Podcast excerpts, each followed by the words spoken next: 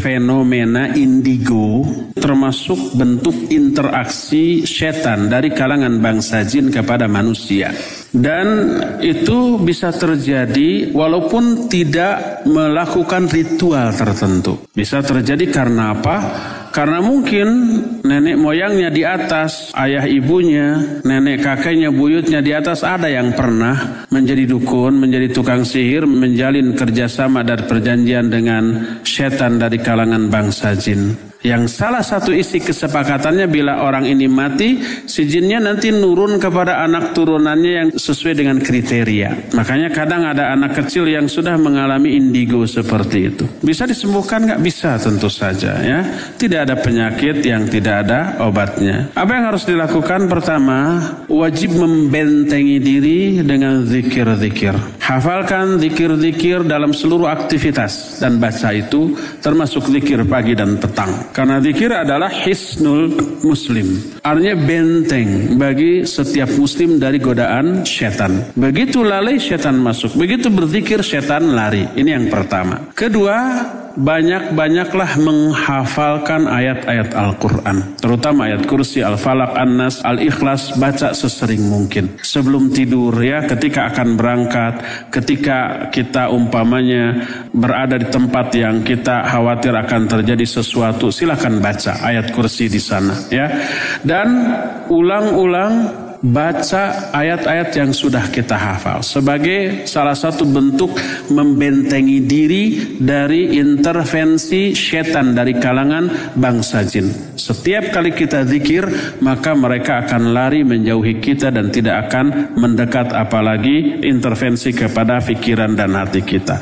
Ini yang kedua. Yang ketiga, coba pelajari tauhid, terutama tauhid asma wa sifat. Tanamkan itu di dalam hati. Begitu tauhid tertanam, Mm-hmm. Maka jiwa pikiran yang sudah terwarnai oleh tauhid yang benar itu tidak akan membuat setan betah berada dalam diri orang seperti itu. Begitu tauhid dipelajari tertanamlah keikhlasan, tertanamlah khauf, roja, mahabbah, keikhlasan dan seterusnya sehingga itu yang membuat setan tidak akan betah berdekatan dengan orang yang seperti itu ya dan jangan lupa untuk selalu bertawud kepada Allah setiap kali ada bisikan setiap sihir selalu ada buhul-buhulnya. Pasti. Setiap sihir selalu ada ikatan-ikatannya. Dan ikatannya itu biasanya disimpan di tempat yang terpencil. Jarang dijamah oleh manusia. Agar tidak diketahui oleh manusia. Karena selama ikatan-ikatan itu.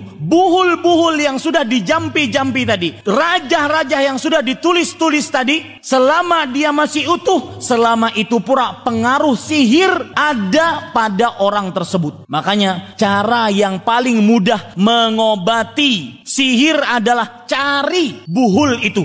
Yang sekarang keluarga kita kena sihir, diguna-guna, disantet, cari buhulnya. Pasti ada. Nanyanya sama siapa Ustadz? Ini masalahnya. Kalau Nabi Muhammad SAW dalam hadis riwayat Bukhari, Aisyah radhiyallahu anha pernah bercerita, Nabi Muhammad SAW pernah disihir. Kemudian beliau berdoa kepada Allah. Ketika setelah berdoa, beliau bermimpi. Di dalam mimpinya didatangi oleh dua malaikat. Rasul Shallallahu Alaihi Wasallam bersabda, ketika aku tidur, ada dua malaikat yang datang, satu di sisi kepalaku, satu di sisi kakiku. Yang satu bertanya, bertanya kepada temannya, ini orang sakit apa? Menunjuk kepada Rasulullah Shallallahu Alaihi Wasallam. Malaikat ini menjawab, matbub, orang ini kena sihir. Malaikat yang ini bertanya, "Man tabbahu?" Siapa yang mensihir dia? Malaikat yang satu menjawab, "Labid ibnul A'sam al-Yahudi." Seorang yang beragama Yahudi yang bernama Labid bin Aqsam. Kemudian malaikat ini yang bertanya, bertanya lagi, pada apa disihirnya orang ini? Lihat, selalu pak, sihir itu selalu ada buhul-buhulnya. Kata malaikat ini yang menjawab, orang ini menunjuk kepada Rasulullah disihir karena rambut-rambut beliau yang diambil dari sisir beliau, kemudian diikat-ikat di jampi-jampi. Akhirnya kena sihir. Diletakkan di mana ikatan-ikatan tadi Sebelum saya sebutkan diletakkan di mana, makanya hati-hati. Anak-anak ibu, bapak-bapak yang sedang pacaran meskipun dalam Islam tidak benar adanya pacaran. Tapi kalau terjadi dan saya tidak melegalkan, jangan suka-suka ngasih baju, ngasih jaket, ngasih alat-alat atau bahan-bahan yang sangat kental dengan tubuh kita. Foto itu sangat mudah disihir. Terutama di zaman yang informasi serba canggih. Kita meletakkan foto pada media-media sosial, memberikan kopiah, memberikan cincin, bahkan kadang-kadang memberikan sampai peralatan dalam. Ini hati-hati, sangat mudah disihir. Rambut, sangat mudah kena sihir. Di mana diletakkan buhul-buhul tadi? Ternyata di sumur yang bernama The Arwan. Lalu setelah bangun, sadar Rasulullah SAW bangun dari tidurnya, beliau akhirnya pergi ke sumur The Arwan dan mengambil buhul-buhul tadi, kemudian beliau buka. Kalau sudah dibuka dengan izin Allah, sihirnya pasti hilang. Makanya saya katakan dari awal tadi, kapan Anda ingin mengobati orang yang kena sihir, cari itu buhul. Ustaz, kalau Nabi Muhammad diberitahukan oleh Allah melalui malaikat, kita siapa yang beritahu? Maka jawabannya kita bisa apa? Berdoa agar Allah memberitahukan kepada kita. Di mana buhul-buhul tadi? Tidak ada pengobatan terhadap sihir yang paling manjur dibandingkan seseorang diambil buhulnya, kemudian dibuka, dibaca-bacai, kemudian dihancurkan. Itu menghancurkan sihir.